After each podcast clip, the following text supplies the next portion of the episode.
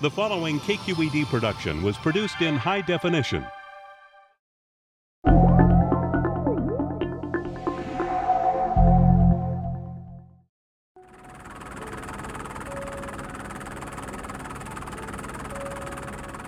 Most people in the Bay Area know about the 1989 Loma Prieta earthquake, and they know about the 1906 earthquake and fire. But the 1868 earthquake was so long ago, and so our memory of that has really faded over time. On the morning of the 21st of October, in the year 1868, happened one of the most terrifying calamities that has ever visited the coast of California. At 7 minutes to 8 o'clock, a violent trembling and shaking of the earth occurred. They called it the Great San Francisco Earthquake, but it predated the 1906 quake by more than 30 years.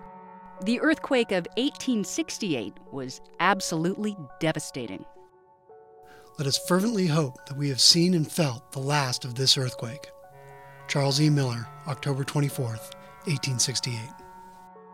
When the shaking stopped, which was estimated as a magnitude 6.8, 30 people were dead and hundreds of buildings were wrecked. The strongest shaking was in the East Bay towns of Hayward, San Leandro, and Fremont. Luckily, these were sparsely populated areas at the time.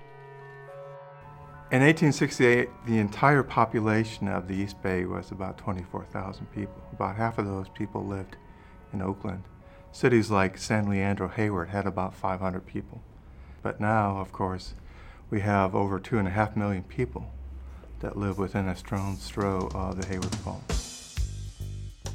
A lesser known cousin of the San Andreas Fault, the Hayward Fault is a crack in the Earth's crust up to 20 miles deep that stretches roughly 40 miles from San Pablo Bay in the north to Fremont and Milpitas at its southernmost end. It is constantly moving, little amounts every year. The problem is it's not moving enough. And so uh, we still have big earthquakes on the Hayward Fault to make up the difference. The Hayward Fault, like the San Andreas, sits atop the boundaries between the North American and Pacific plates. The plates are sheets of the Earth's surface which are constantly grinding past each other.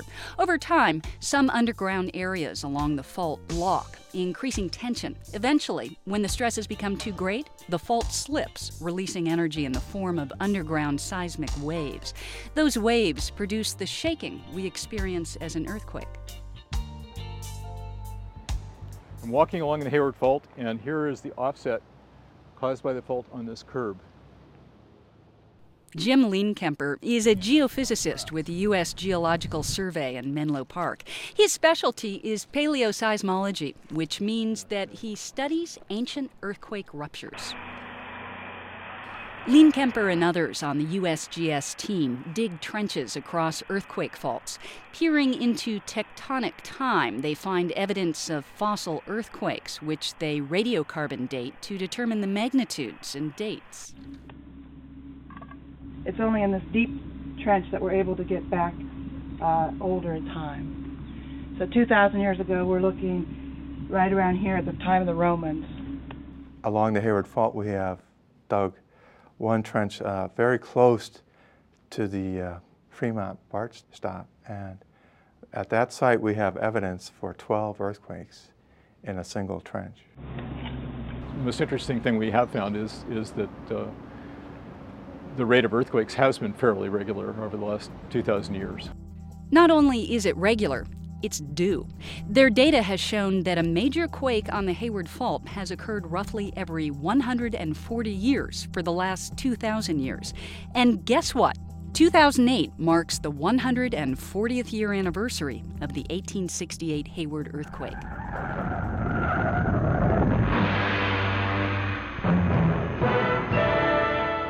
A USGS study in 2008 concluded there is a 63% probability that a 6.7 or larger earthquake will occur in the next 30 years on one of the Bay Area's seven faults. So, it's not a question of if, it's a question of when. Probably the most dangerous fault in the United States is the Hayward Fault right here in the Bay Area.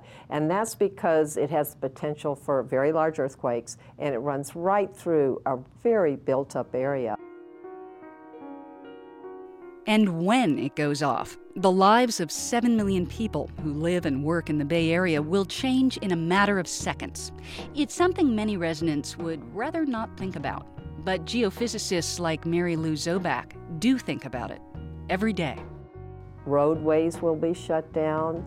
The soft, water saturated sandy deposits along the margin of the bay where we have airports, approaches to bridges, they're likely to liquefy, ripping apart the roads. So I think we can assume transportation networks will be completely disrupted and destroyed. Water will likely be shut down. There will be fires because gas lines will rupture. There won't be enough water to fight the fire. Power will be down. Communications will be down. And if that's not enough to get your attention, recent findings by the USGS indicate the Hayward Fault may connect with the Calaveras Fault, which runs east of downtown San Jose. The maximum earthquake we could have if the entire Hayward Fault ruptured is about magnitude 7.1. But then if you add an earthquake that would continue on to the Calaveras Fault, you could get a substantially larger earthquake, maybe about 7.4, which would have devastating impact across the region. To put that in perspective, the total economic damage after Hurricane Katrina was about $125 billion. Scientists are projecting more than $170 billion worth of damage from a magnitude 7 event on the Hayward Fault. And after the Earth stops shaking, at least 200,000 people will be left homeless. I often say it'd be a lot like Katrina, but here we'd be speaking 150 languages as well. Howard Cook, owner of Bay Area Retrofit in Berkeley, is trying to avert at least some of this devastation by preaching the benefits of strengthening your home. And he's converting the masses, one foundation at a time. I'm going to explain what a cripple wall is. And if you imagine, here's the foundation of this house. The floor is up here, and in between there's a wall, and these walls collapse in earthquakes. Imagine this is the floor of the house, probably weighs 80,000 pounds.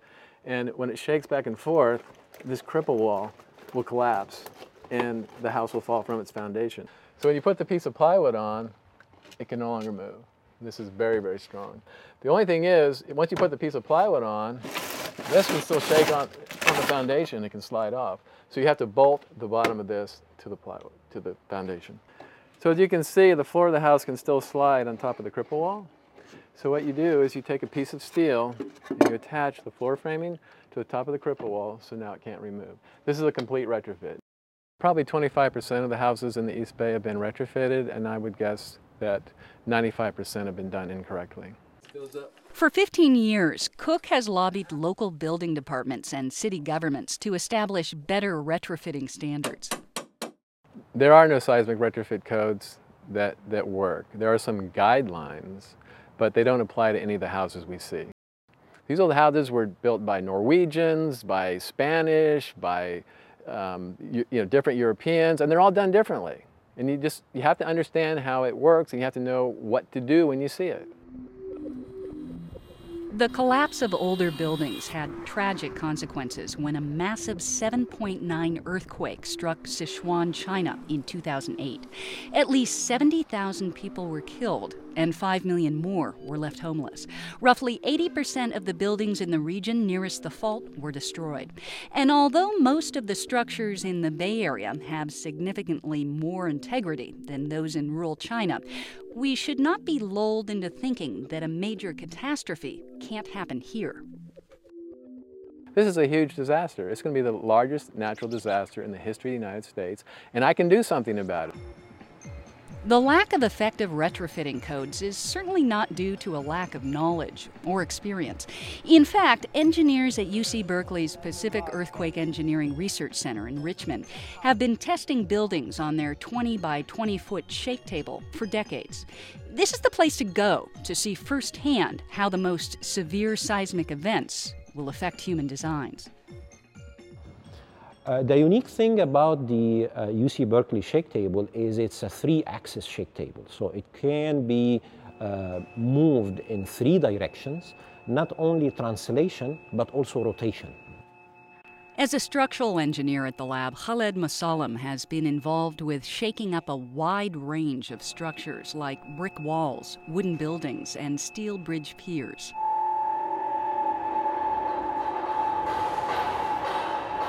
Most of the tests that we have done on the shaking table have led to improvement in the design. Uh, whether it's improvement in the design of components of a building, improvement of the design of entire structure by understanding how they behave, uh, and more importantly, improvement in the retrofit of the existing built environment. Scientists are understanding more and more about the Bay Area's seismic quirks and how to build structures that can cope with them. So for Tom Brocher, the next step is getting the word out. Well, you know, preparing for an earthquake is really everyone's job. We can have a kit so that we can survive for three days after an earthquake. Government needs to do their job. They need to be prepared so they can respond to the earthquake. And if retrofitting or leaving the state aren't options, it's important to know there are still things that everyone can do. Think about organizing your neighborhood, secure items inside your house, get first aid training, and come up with an emergency plan for your family. How quickly we recover from the earthquake is really determined by how well we've planned in advance for the earthquake and how well we've prepared for it. Quest free. Discover more and donate at kqed.org/quest.